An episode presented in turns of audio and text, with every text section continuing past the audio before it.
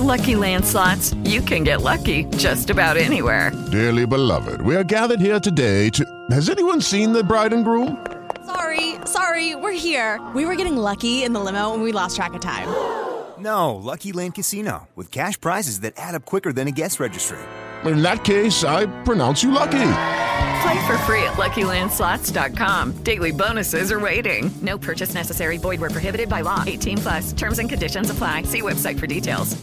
Good evening. This is Shereen Rice with Making a Difference About Domestic Violence. My goal for this show is to educate and help in the healing journey for those that are suffering from domestic abuse. If you'd like to call in tonight, you may do so because um, I'm on, I'm live, so we can do that. If you're listening tonight and would like to get in touch with me, you can email me at ShareenCWR at gmail.com. Uh, let me spell that out for you S H A R E E N E C W R at gmail.com. I would love to hear from you. Uh, instead of a shout out tonight, I am asking for prayers. Uh, uh, go out to Crystal Jones, who was murdered last Friday by her husband in Springfield, Oregon. Her family and friends called her strong. We will be talking a little bit about that also tonight. I would like to remind everyone that our show is on every Thursday night, 6 p.m. Pacific, 7 Mountain, 8 Central Time. I know I've missed a few weeks. Please forgive me. I am writing my dissertation and trying to get everything done well and in a timely manner. Also, this COVID 19 has added additional stress on all of us, and though I'm still very employed, I know a lot of you are not, and my prayers are with you. My show can also be heard on iTunes, Stitcher, iHeartRadio, and Google Play. if you subscribe to those services, if you want a direct link to those services, uh, you can contact our CWRTalkNetwork.com. That's our CWR homepage, and click on the logo for that service. I also add uh, my show to my Facebook titled Making a Difference About Domestic Violence, so look for me on that site as well. I also add it to a Facebook uh, page called Healing for Women and a myriad of other Facebook sites, but those are the two main ones. I'll be starting a YouTube channel soon, um, also titled Making a Difference About Domestic Violence. So look for me on and updates on that. If at any time you experience a trigger by this topic, please call the national hotline. Let me give you that number 1 800 799 SAFE, 1 800 799 7233. Uh, we are going to go to a public service announcement and be right back. Unexpected reactions to smart financial decisions brought to you by feedthepig.org. Well, I finally did it. I improved my credit score. You're kidding, right? Uh, no. How are we supposed to be the bad boys of electro synth pop if you're out there being responsible? The band is about to be discovered. This is our year.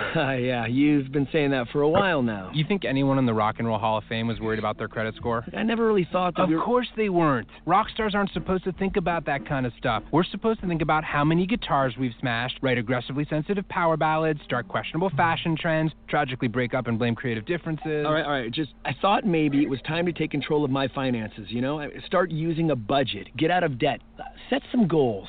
A budget? Debt? Set some goals? Listen, I knew that we'd have our creative differences, but I was hoping they'd involve a little more scandal. When it comes to financial stability, don't get left behind. Get tools and tips for saving at feedthepig.org. This message brought to you by the American Institute of CPAs and the Ad Council.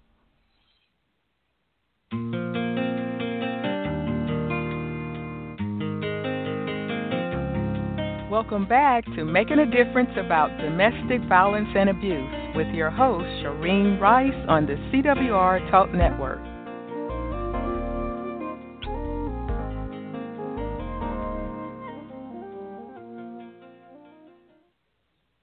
Welcome. This is Shireen. Um, I don't have a guest tonight, but I want to talk about my topic is on the COVID 19 and domestic violence.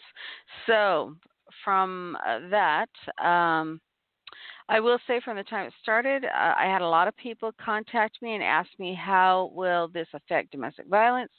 My pet answer was it will get worse, and it has. We will be talking tonight a little bit about um, stats, a little bit about.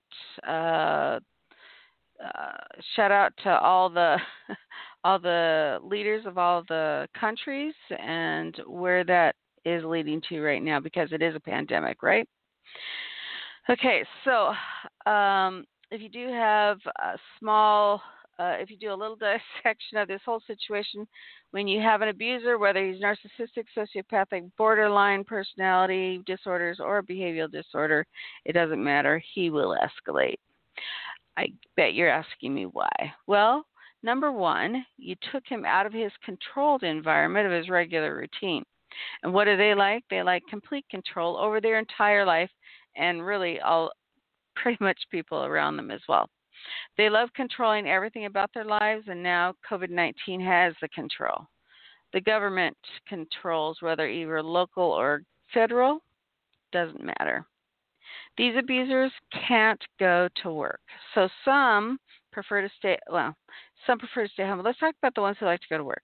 The ones who like to go to work, uh, this has destroyed their um, their routine, and they want to now this is upsetting to them. Their routine has been upset. They don't have control over where they go to work, and now they have to stay home with an, an abuse victim, usually the wife, sometimes the wife and children, that they like to abuse on a regular basis.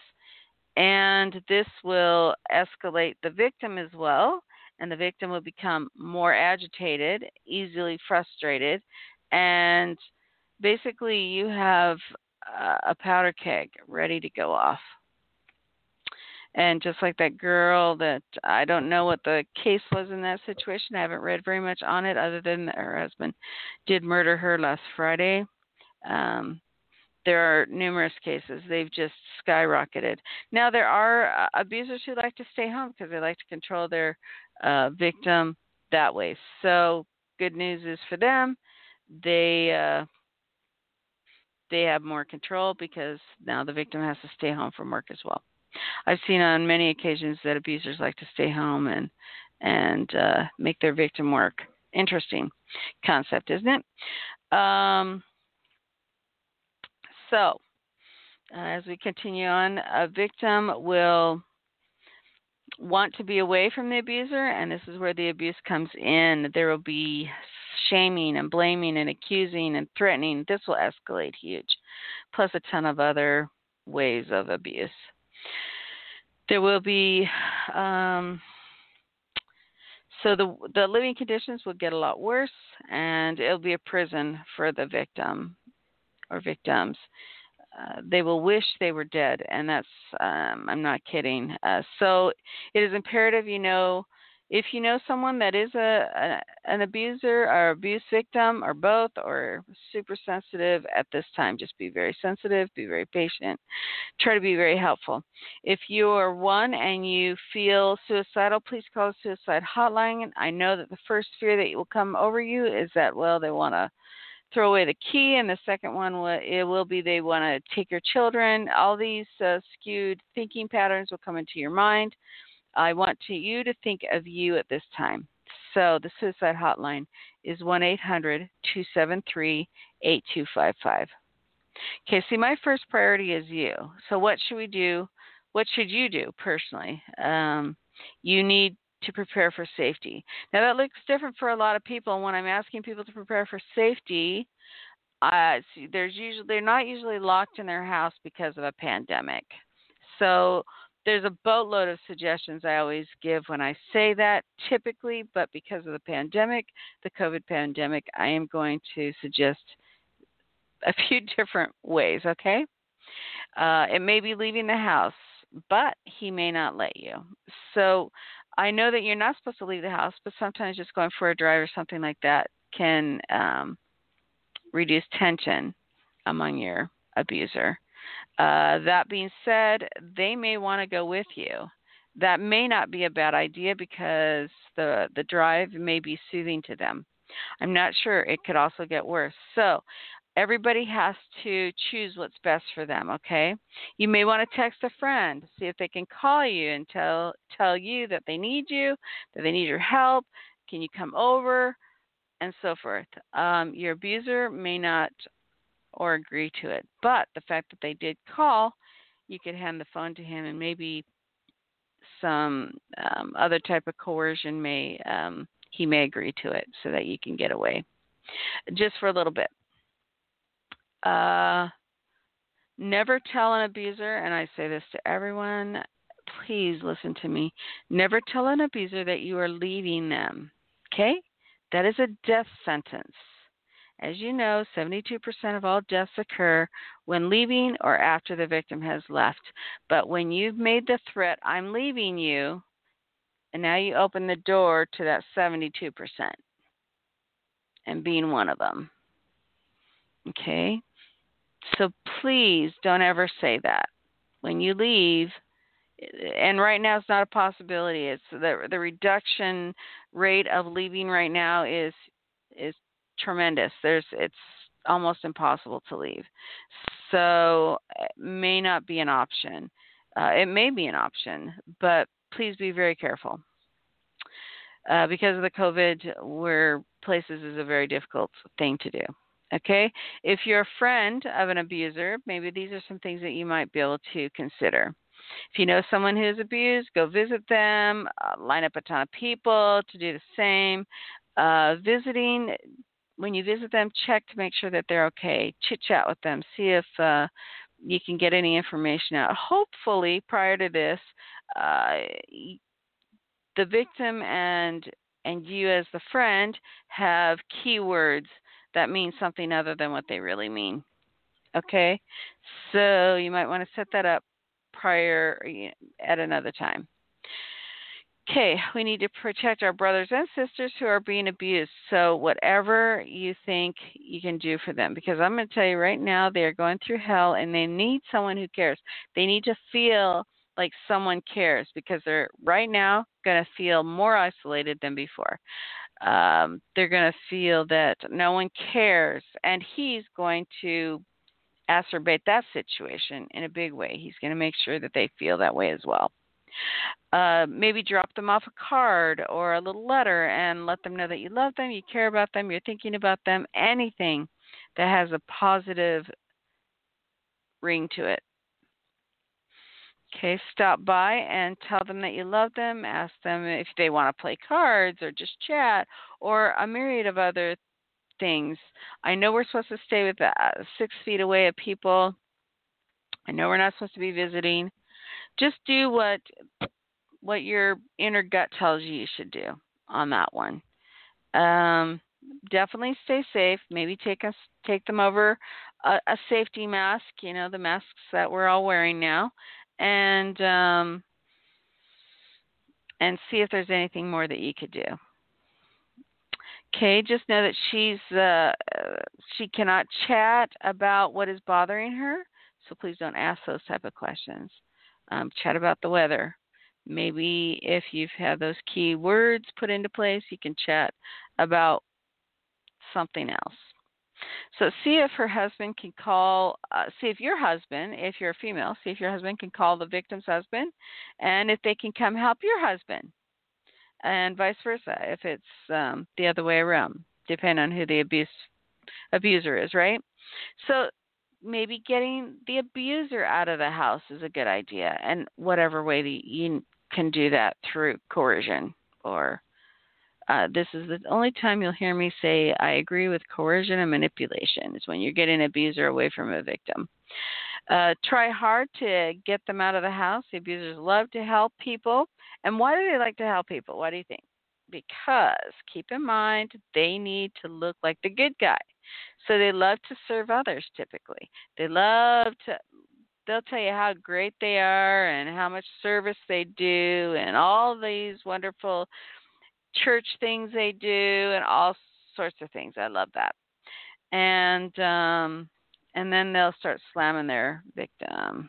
Oh my and I won't use some of the words that that they use. But anyway, there's several different typical words that they use to describe their victims. Okay, because we are dealing with several personality and behavioral disorders, there are many ways to help. Pray about how you can help. Let me share with you about the escalating stats about DV. Uh, France has indicated that DV calls has gone up 30%. Spain has gone up 18%. China, I hear, is through the roof as well, but I don't have a stat on that. I know it's gone up in the United States as well, and I don't have a current stat on that either. Uh, every country is experiencing domestic violence escalation at this time. So, whatever you can do, whatever country you're in, because I do, uh, this does go to Australia and New Zealand. Um, my prayers are with you, uh, my dear sister victims, and um, brother victims. And um, if you are a friend of a, an abuser, a victim, I'm sorry, or an abuser, please try to help the victim in any way that you possibly can. I know we're limited at different ways right now, but still, you can think of something, be very creative. Okay, so the United Nations Secretary General Antonio Guterres has posted a video pleading for governments around the world to take action, saying in part, I urge all governments to make the prevention and redress of violence against women a key part in our COVID 19 response. Now, before I go on about what he does say, why do you think he says violence against women? And I get pushback on this constantly. Now, let me share with you the first pushback that I get is it's not just women that are, are violent. Okay. Domestic violence, the violence part is 96% men on usually women, uh, but it's 96% men. 4% of women will be violent. Why? Because women use psychological abuse. Now let's ask ourselves which one is worse? I can tell you hands down, unequivocally, without a doubt, complete clarity that psychological abuse is far worse than any other abuse because it takes a long time to go away. And it, that's if it does go away. And I've talked about this before uh, whether someone's physically abused, sexually abused, uh, they what happens first is they're psychologically abused. Psychological abuse is the baseline for all abuses. So keep in mind psychological abuse is worse, and women typically use psychological abuse, whereas men typically use um, use uh, physical or sexual abuse. Okay, Guterres also stated that there has been a global rise in domestic violence cases during the pandemic. Also, Susie Elwood, the executive director of the Illinois Valley Safe House Alliance, echoed this concern, saying, When their abuser is at home, sometimes there's a real small window of opportunity for a victim to leave. And if the abuser is there all the time, they don't have that window of opportunity. So what she's saying is when an abuser does have you know does work they sometimes do have an opportunity to leave though small uh, due to this pandemic there's there's no window so Elwood explains that isolation is a common tool for abuse and the COVID-19 response not only makes an isolation easier it also presents new, presents new barriers for victims yeah, because they not only use isolation, what do they use? They use shame, blame, manipulation, lies, threats. And what do victims do when that happens? They re- they respond negatively. Let me give you an example. As a school teacher, if I have someone say, "He hit me," first thing I say to the person that says he hit me is, "What did you do?" Because I know that person is not just going to go out and hit him. Okay? let me tell you how this is like normal abuse. Uh, an abuser will needle and needle and needle a victim until they react. An abuser is always the first one to say, "I've been abused." If they're if they don't say I've been abused, it's probably because you already know, and they use another term and another verbiage. It's why are you playing the victim? And so that, that is their uh, second retort if they think that first one's not going to work. They'll figure out a way that you are playing the or the yeah the victim's playing the victim, and uh, So, what does that mean? They're playing the victim. They are the victim. They're abusing them. Okay. So, uh, this Susan Ellsworth or Els, Elwood says uh, it just adds so much more. Um, it adds many more layers of violence tactics to keep the victim under their control. They may not let them go to the do- doctor. They may accuse them of trying to inf- infect them. Uh, the abuser may also be telling them that they can't go out because they're not letting them access news media. They're not. They're telling them things they want them to hear. Elwood says this is a scenario that she's already seen played out. A victim who re- reached out and called us thought that we were closed.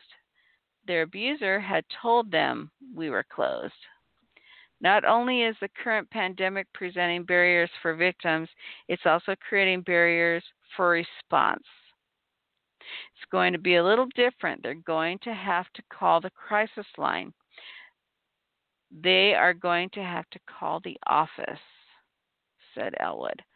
All of our regular services are still available. We're just doing them a little differently. We don't have walk in appointments anymore for their protection and for the protection of the staff. And I have seen this in a lot of areas. So this is probably straight across the board.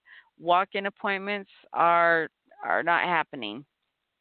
And um, call the office or call the 800 number in your area if you can get to a phone. And then Elwood continues with even throughout the pandemic, police are still responding to domestic violence calls and courts are still open for select services. I'm going to tell you, in my area, all are shut down. So I don't know. There might be select services in Illinois. That's where they're call- she's talking from. Uh, not here that I that I've been told. I heard everything was shut down. So we still provide shelter, we still provide court. The courts are still open to protection orders, and we are able to have a victim appear before the judge here in our office by telephone. Now, that I do think is going on in most states as well. That you can get a protection order, um, that you can get a restraining order. I know someone who got a restraining order and then um, they put three weeks on it. Then the COVID hit and the restraining order went off and she had no way to get it back on.